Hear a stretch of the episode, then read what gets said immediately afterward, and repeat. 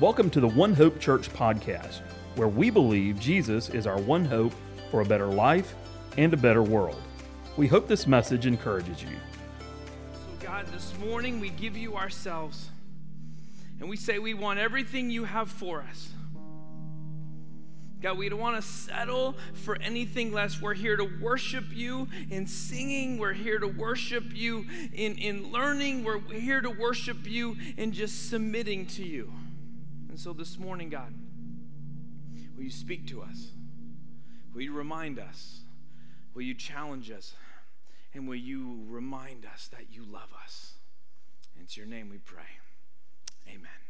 Amen. Y'all can be seated. It is good to be with you this morning. I um, want to remind you, get your CFIL Act books. We do have a few more of those if you haven't gotten one so far. But also, this is uh, if you're new, this is a way people keep notes, and it's also our way to um, walk you through Scripture. And so, those are in the welcome centers, if you need one this morning. I feel a little bit different today speaking than in the past. You want to know why? If you were with us here or online, last week, my wife Amber, she spoke on Mother's Day. Service gets over, and well, you don't know it, but you're reinforcing something here. We get off stage. and we begin to walk around as we always do, just seeing people, y'all, our family and, and whatnot. And as I, we walk off and we begin to talk, I begin to hear these sentiments.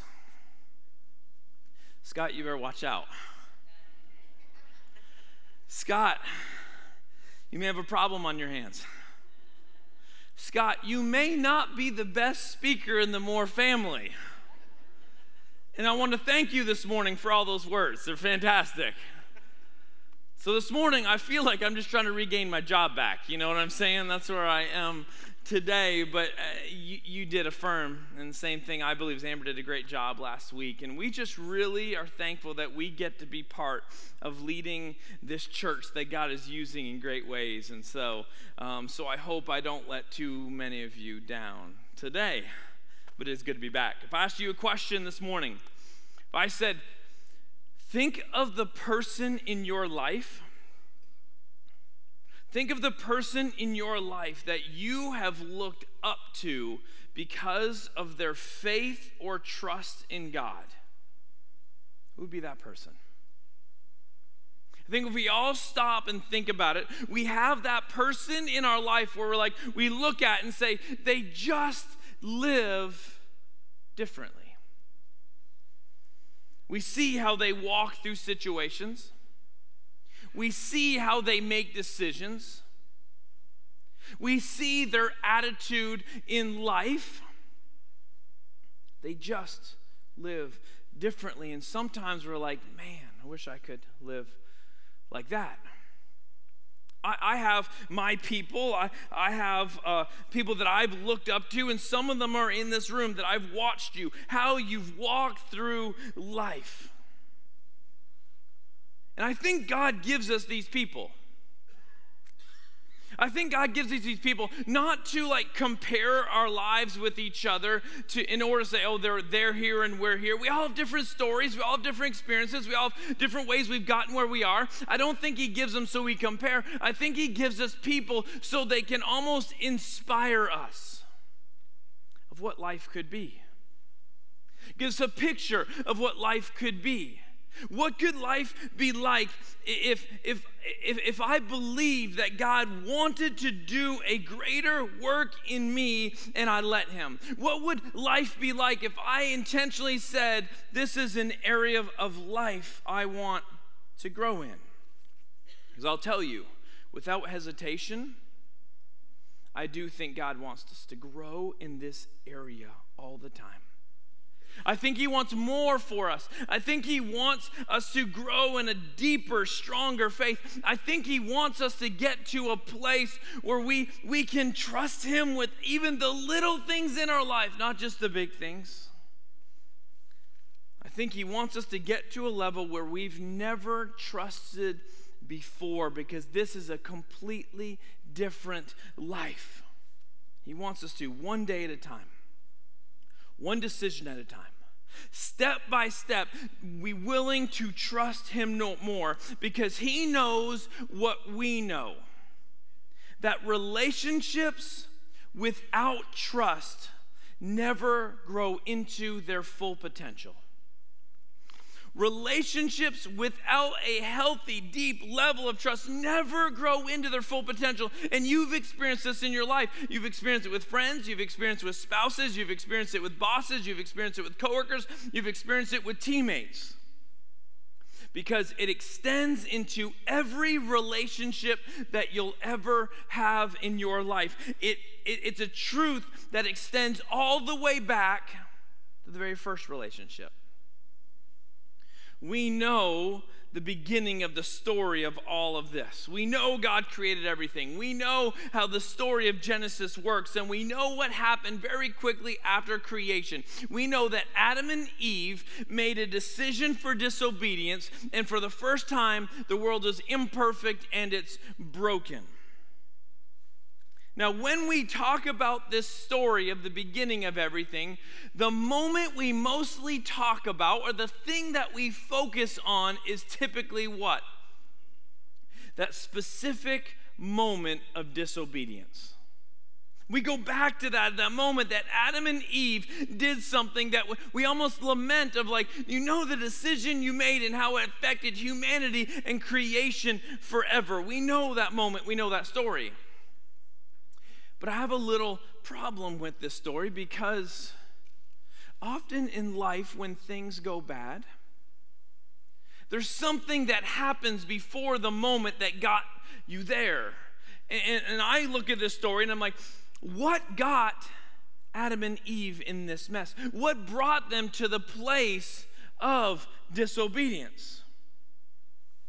And quite frankly, I think what I see in the story, how I view the story, how I filter the story, is their lack of obedience, I, I think directly came from their lack of trust. Their lack of obedience came from their lack of trust that, that God told them, You can have everything in this, what I've created, except this one thing. You can enjoy life and you've got it all except for, you know, the one thing, right? The, the tree of knowledge tree of knowledge that was of good and evil. And, and Adam and Eve knew this and they knew what God had told them, but yeah, it's almost they couldn't accept those terms. But why? But why couldn't they accept it? Because I don't think they woke up that day to be disobedient. I don't think that they entered that scene with, with like, I want to go against what God has for us. I don't read that story and go, these were rebellious people that were looking for this. I think what happens in this story, what we see is from the very beginning, there was a lack of trust. They didn't trust that what God provided for them, gave to them, was really all that they needed. From the very beginning, they, they, um, they, they, they didn't trust that what God had provided and was putting at their feet was all they were ever going to need, that He was everything they were going to need. They couldn't trust that completely, so they went outside. And so, this, in the beginning, I think humanity had a lack of faith that God could be totally trusted which led to disobedience, which led to sin, which led to destruction, which led to this relationship not experiencing its most full potential the way God created it to be, which leaves us a God for the rest of Scripture. This is the thread I think that weaves all through Scripture. Is once that was broken, God is now pursuing humanity pursuing you and me, trying to rebuild, trying to get back to the place where the relationship was supposed to be a relationship built on trust. God, you who are who you say you are. God, you have provided and you do give me. You are everything I need. This is the story, but let's go to today. And let's go to you. The simple but direct question I want to ask you this morning is Do I, or I want you to ask yourself, is do I trust Jesus in a way that's growing our relationship to its full potential? This is on you. Do you trust Jesus in a way that it's growing your relationship to its fullest potential, the way that God designed you to be in? How is your faith in Jesus today? In October uh, 2015, something happened that changed an area of this country. It was a rainfall. Now, it rains here all the time. We got a bunch of it this week, right? Rain is not significant to us, and we wouldn't consider that something that changes too much unless you have some plans that you're trying to work around. But there's this place in California called Death Valley. Death Valley is the driest and hottest place in North America, and there's not much life there until the day it rained. Actually, it wasn't one rainfall, it was three rainfalls in October 2015, and it came out of nowhere. This is not normal for Death Valley. This is the way it looks, and you can imagine how that feels. But then it rained. But I'll be honest, right after that rain, nothing really changed that you would be able to see. It just went back to its normal until several months later in 2016. And what happened in Death Valley, what was called the super bloom. And all of a sudden, beautiful flowers, plants came out of nowhere. The change in this valley that happened because the rainfall. They called it the super bloom, and, and they had not seen something like this there. See the difference. And I'm thinking about this story that I know, this thing that I heard in the news and in context to what we're talking about today. And I'm wondering if there's sometimes we feel like in our life we're like that Death Valley,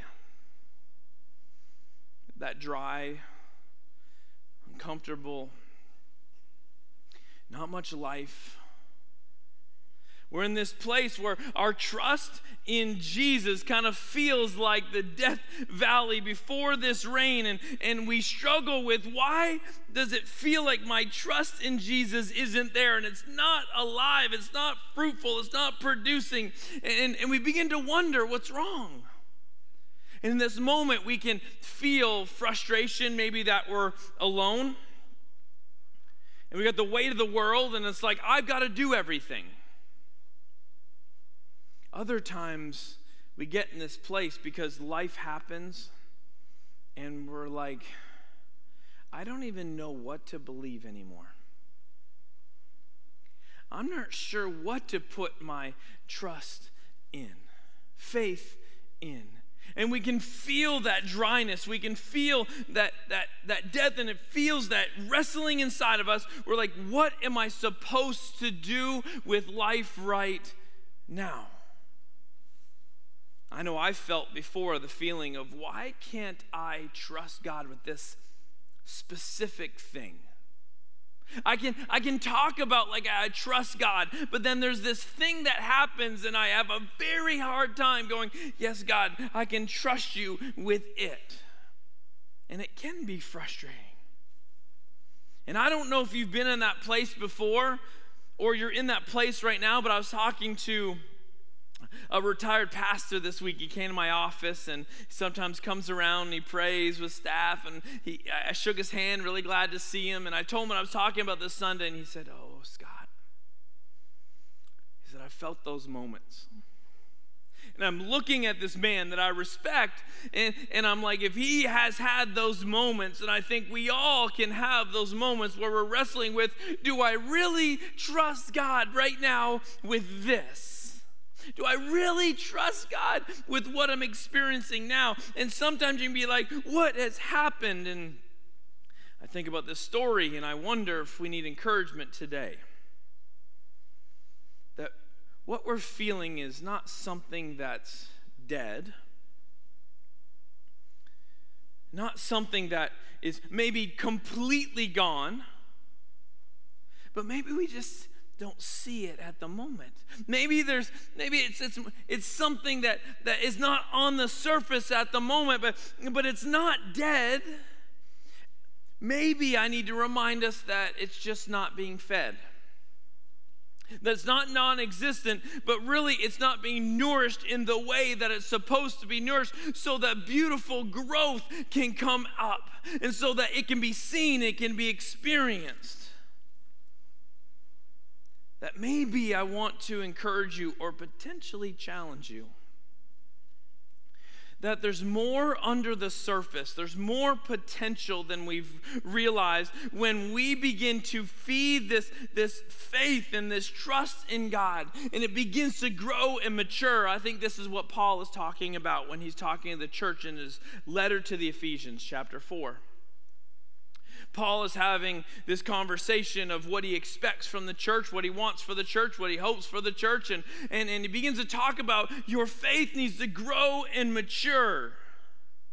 It needs to grow into something beautiful. And this is what he says. So, uh, so Christ himself gave the apostles, the prophets, evangelists, the pastors, the teachers. He gives people to the church to equip his people for the works of the service so that the body of Christ may be built up. And verse 13 says, Until we all reach unity in the faith, in the knowledge of the Son of God, and become mature, attaining, and this is a great sentence, the whole measure of the fullness of Christ everything that Jesus wants for us. Everything that he is trying to give us, live in the fullness of Christ. Then we will no longer be infants, tossed back and forth by the waves, blown here and there by every wind and teaching, and by the cunning and craftiness of people in their deceitful scheming. Instead, Speaking the truth in love, we will grow to become in every aspect the mature body of Him who is the head, that is Christ. Picture this Paul has planted this church, and he wants so much for them.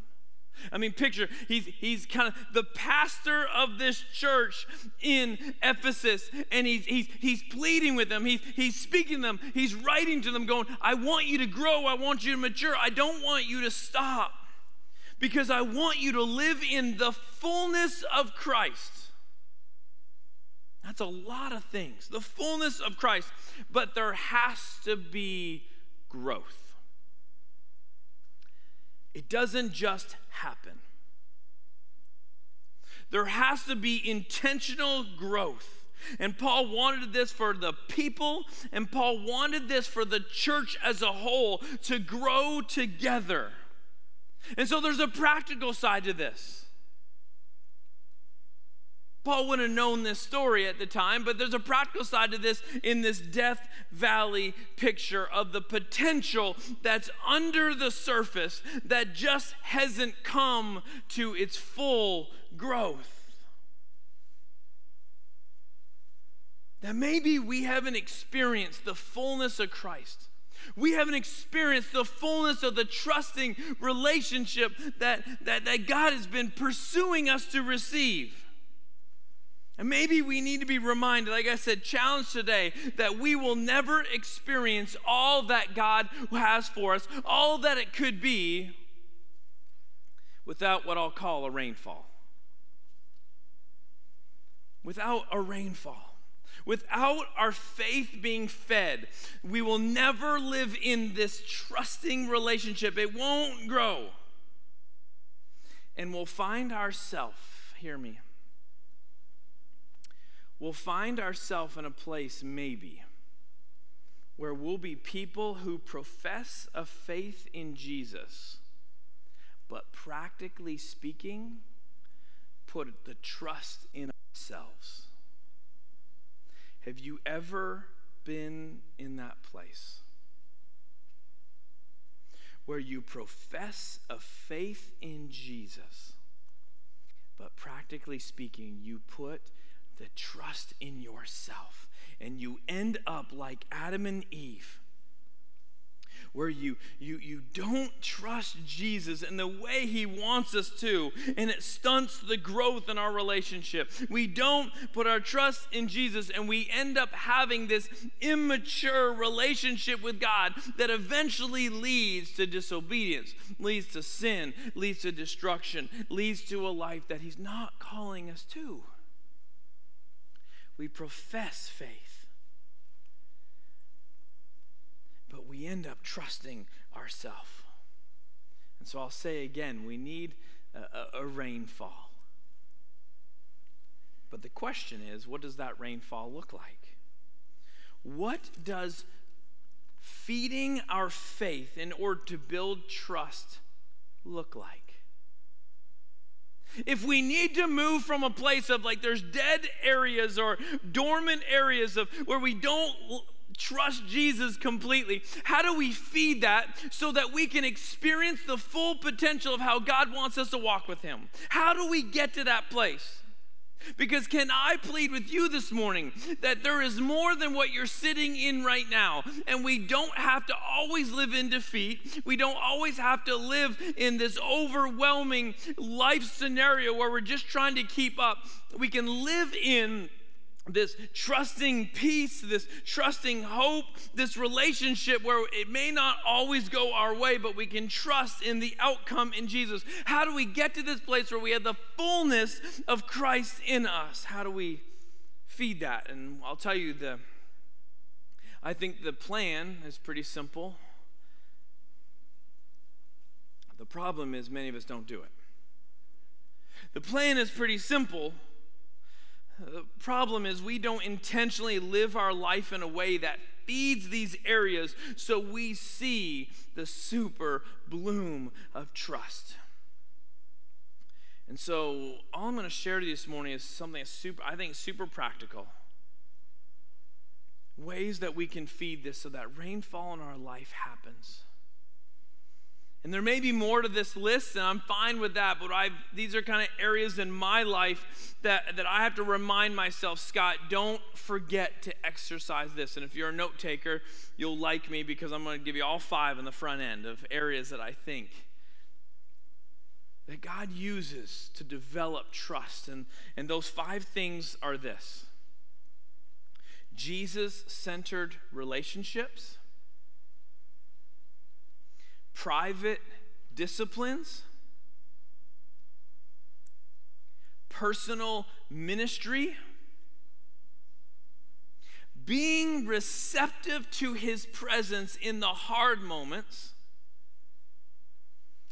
and giving God the thing that brings you the most stress giving God the thing that brings you most stress. So let's, let's circle back. Let's go through those five things real quick, okay? These five things um, um, Jesus centered relationships. In the beginning of the church, um, after Jesus left and the Holy Spirit is given and, and, the church is growing. The author of Acts, his name was Luke, he kind of gives a picture of how the church grows. And, and, he, and he tells them, or he tells us, I should say, what they did. In um, Acts 2.42, you maybe heard this before. He says, they devoted themselves to the apostles' teaching, to fellowship, the breaking of bread, and to prayer. What he's telling them in this moment, he's giving specifics what they did, but what he's really telling us is they did it all together. In order to grow into what Jesus was hoping the church would grow into, what people would grow into, they needed each other. They needed relationships. But can I tell you more than relationships? They needed Jesus centered relationships. We need lots of relationships in life, okay? We can't just circle with just the same people with the same beliefs and the same lifestyle, everything. Like, we need to have friends in a lot of places, but we need Jesus centered relationships because we don't need just help, we need Jesus centered help.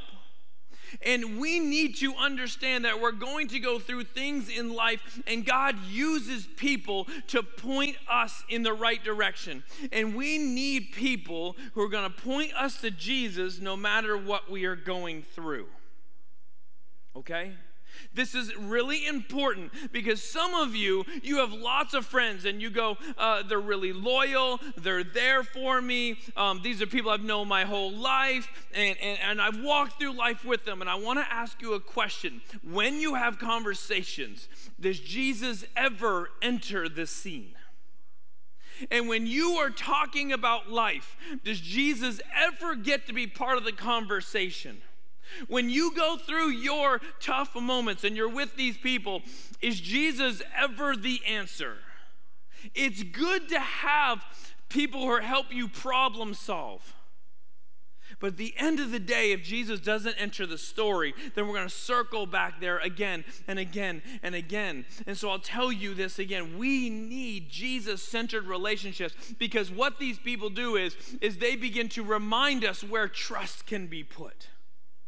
They can remind us when we have answers where answers are found and we can trust in the answers we find in Jesus in the scripture. We need people to remind us when we have forgotten there is a right way to live and a wrong way to live. There's a way that leads to the, um, and to, to the hopefulness and the destination that we all want. But but um, but hear me. This seems very very simple, but think about this in your circle of people. Is Jesus ever invited into that? If not, two things have to happen. One is you need to get your circle a little bit bigger, invite in people that can remind you of Jesus, or you need to bring Jesus to the conversation. All right? This is why we do, one of the reasons we do church. This is why I want everybody to find relationships in here. It's why we do small groups. It's why, frankly, when we, we went from one service to two services, I told you is because the overall vision, the future is that on Sunday morning, this place is filled with small groups that we needed more space for small groups because I know life is tough and I know your life is busy. And so maybe Sunday morning you've got three hours that you can worship together and encourage each other and we can build relationships in here. But there can be relationships all through this building where we talk about Jesus. We put Jesus front and center. We build relationships with people who can once again reinforce where trust can be placed. It's why it's important. So I always will fight for it. That it's worth you getting up a little earlier. Well, y'all are the early crowd, so you're good, right? You're here. Why you need to stay a little bit longer, okay? This is because this is important. And we don't realize it's how important it is until we're too far down the road and we go, we've left Jesus behind because we don't have these relationships that are Jesus centered. The second thing, private disciplines.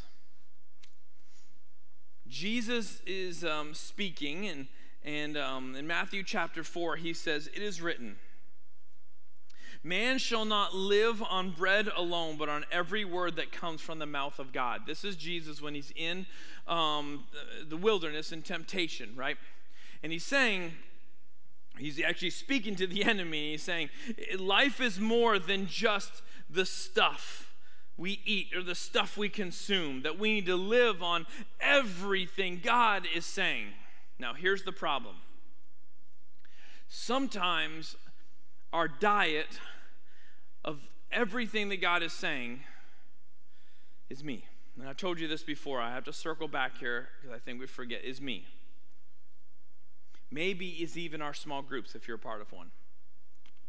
And I've already told you this is important. We need to have people in our life that speak Jesus into our life. But there is so much that God wants to speak to you. And you need to learn to dig into those things that God wants to speak to us that isn't just corporate, it's personal. That we need to find times when we can dig into prayer ourselves.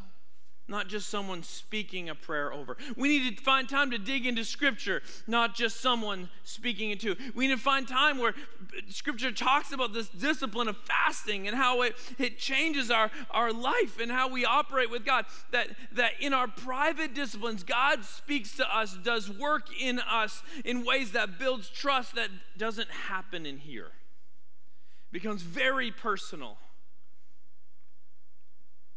One of my friends was talking last couple weeks to me. He's like, Scott, I need to break out the Bible again. Where should I go? What should I do? Asking direction.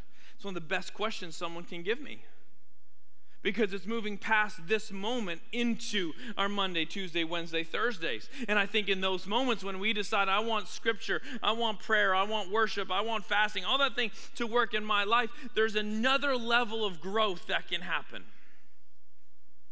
Because what you begin to learn is God meets you there. I trust that God meets me there. He wants to have personal time with me. He's speaking to his disciples in John 13, and he just says this simple sentence Now that you know these things, you'll be blessed if you will do them. Other place I read, if you'll be blessed if you practice them.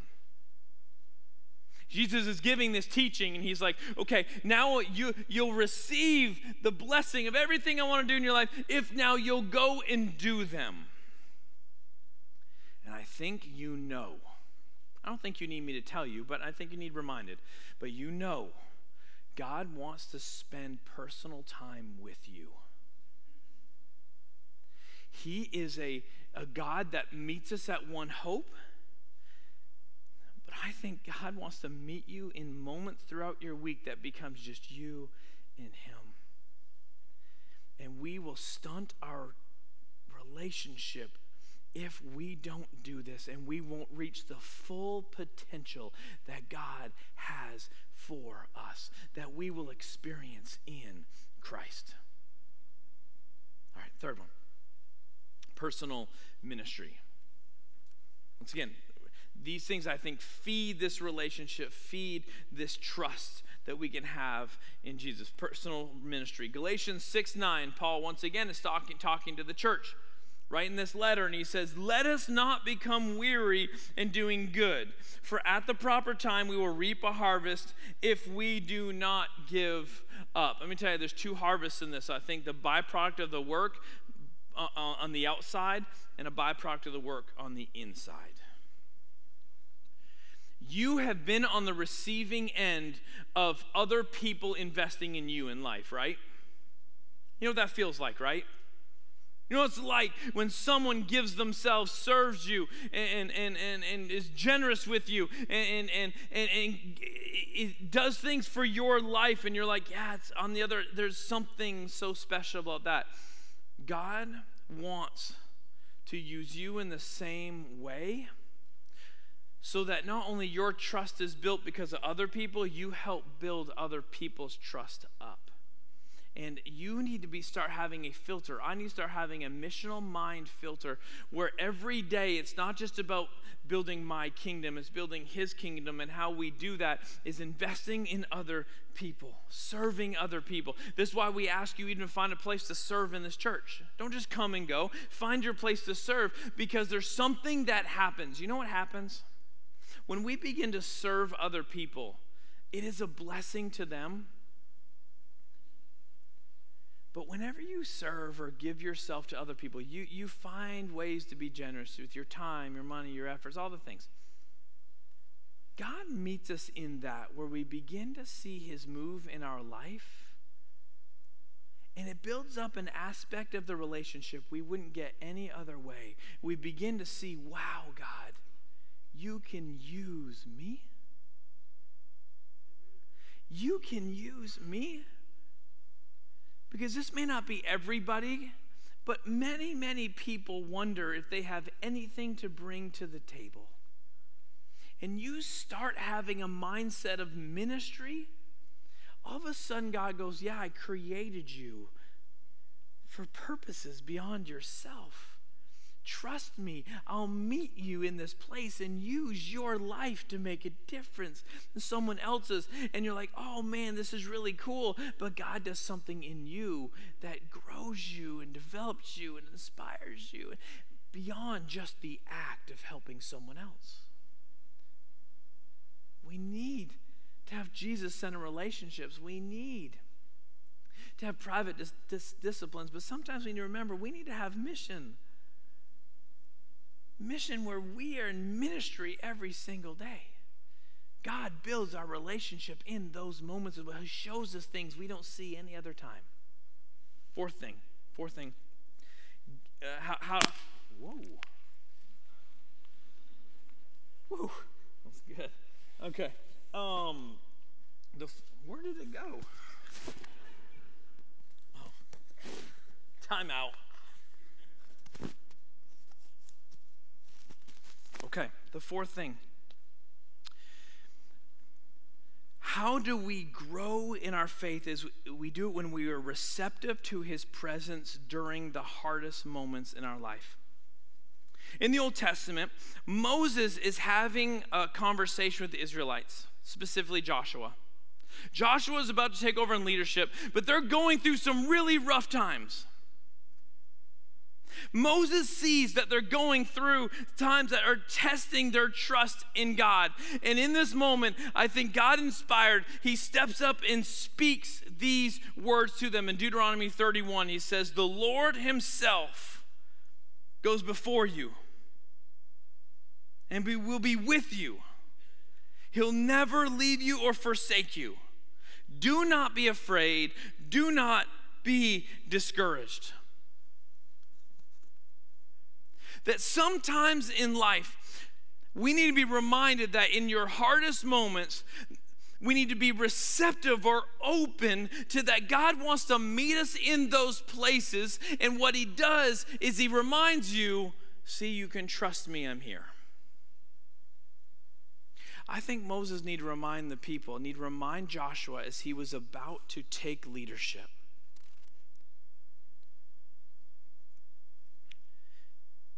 you're going to struggle. You're going to have hard moments. But I want to speak a trusting word in you. That God meets us in these moments. And when we're open to Him meeting us in these moments, it builds a trust of these words. They never leaves, forsake us. He goes before us, and He's with us always. And I have to say this for this reason for some reason, you are your worst enemy in life. When things get tough, you lean more into yourself than anyone else. When you are in your hardest moment, you are your worst enemy because you don't go, God, meet me here. You kind of, it's almost we we hunker down. Is that a word? Hunker? Hunker down. And we go, I just got to make this happen in the moments we need God most, to be reminded He goes before us, He surrounds us. That you don't need to be afraid, don't need to be discouraged, are in those hard moments, but sometimes we close off the presence of God. And here's the deal He never gets to earn your trust that next time you can go to Him too. And then what we say is, God, where were you in this? And as your pastor, can I say, He was there, you're the problem. I'm the problem. He was there, but we close ourselves off. Then we can go through life professing faith in Him, but trusting ourselves, and He never gets in the hardest moments. And then we blame it on Him. We get mad at Him. It's because we don't trust Him because we haven't let him earn the trust. But he's wanting to pursue you, he's wanting to earn this trust. So will you let Him meet you, be in your life in the hardest moments so your relationship can grow, that He will walk out what Moses said to Joshua? And then the fifth thing we need to be people who are giving God the thing that brings us the most stress. What worries you the most in life? Kids? Job? Some other relationship, your finances, something about your future. What's the greatest thing you worry about in your life? Um, once again, the Old Testament is Moses has led the Israelites um, out of captivity, out of uh, slavery, and he's he's met them in this place, and, and and God speaks to them. He goes, "Hey, I know you're going to need food, so I'm going to send you manna from heaven." Do you know this story? I'm going to send you manna from heaven, and um, he says, "But this is the deal. I'm going to give it to you every day, so don't collect it. Just take what I bring every single day." So God does. He delivers. He provides for them. And what do they do? They gather and gather and gather and gather, and they try to take more than's needed for that day. And the end result is it just becomes like corrupt and gross, and there's insects. And because the most, the thing they were most stressed about was how they're going to eat the next day and they didn't trust God that what He said would come true, that He'd provide for their greatest place of stress when we don't do that, one, we don't build the trust and we don't allow God to do what He promised us He would do. I've had conversations with people. Just one avenue finances has been their stress, and like, Scott, can we talk? And I'm like, yeah. And, and, and of course, because, you know, they talk about finances. A lot of times the pastor talking about um, uh, tithing. And we, we know scripture and what it says about tithing. But over and over, I've had people tell me, Scott, I was so stressed about money. I was so stressed about my finances, and I just decided I was going to be obedient, and I started to tithe. And and and and over and over, they're just like Scott. It built a faith that all of a sudden I'm giving to God. And he's providing in ways he never could before because I'm obedient. And that's just one area. It was a financial one, but it's so practical because I know finances are stressful for us. But what are we giving God that stresses us the most? That some of us need to wake up in the morning and say, God, I trust you. I trust you. I trust you with this thing. Y'all know my story. My, my, uh, um, my daughter graduated high school last night. Little sucker. She's on the way to a cruise right now, so whatever. But, but she's leaving for college. There will be a moment I go, God, I trust you. I trust you. I have to say it and say it and say it because it'll be a stress in my life. What's that thing you're so stressed about? That God has said, I will work it out. I'll provide for you. I'll meet you in it. I will carry this with you. What's the greatest stress that you have that you need to say, God, I trust you with this? And then when he provides, when he gives and he does, it builds this relationship up to say, why didn't I always just go to you?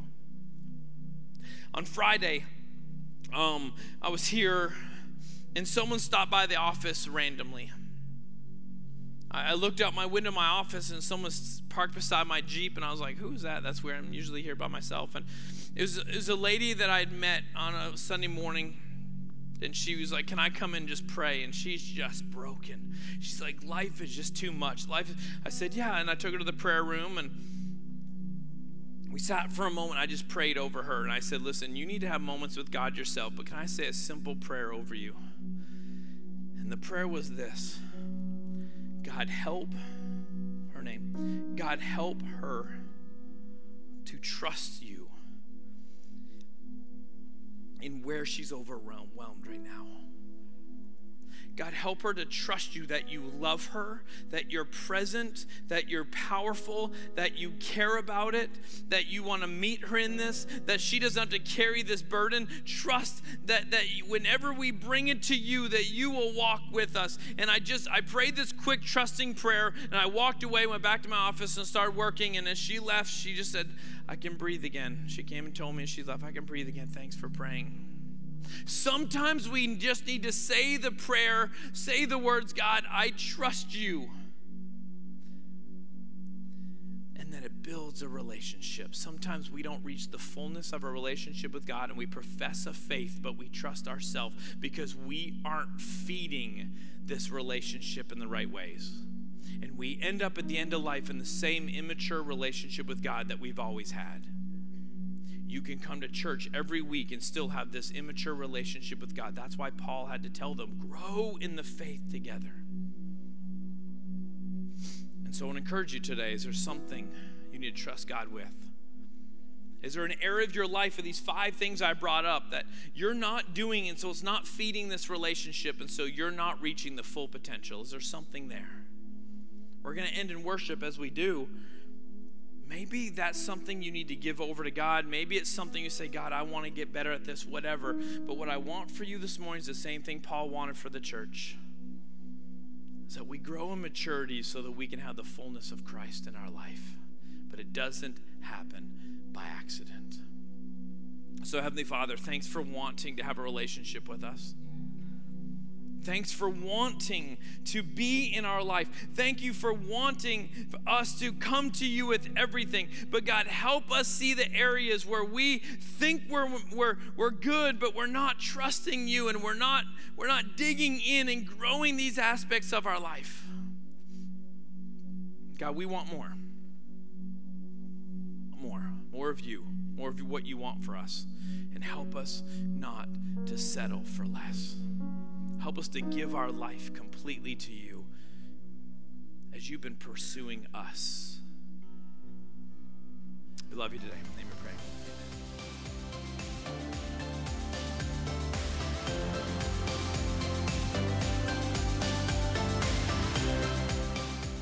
Thank you for listening to this message from One Hope Church. If you would like to hear more, check out our website at ouronehope.com for message archives, service times, and more information on how you can get connected. Thanks again for listening, and we hope to see you soon.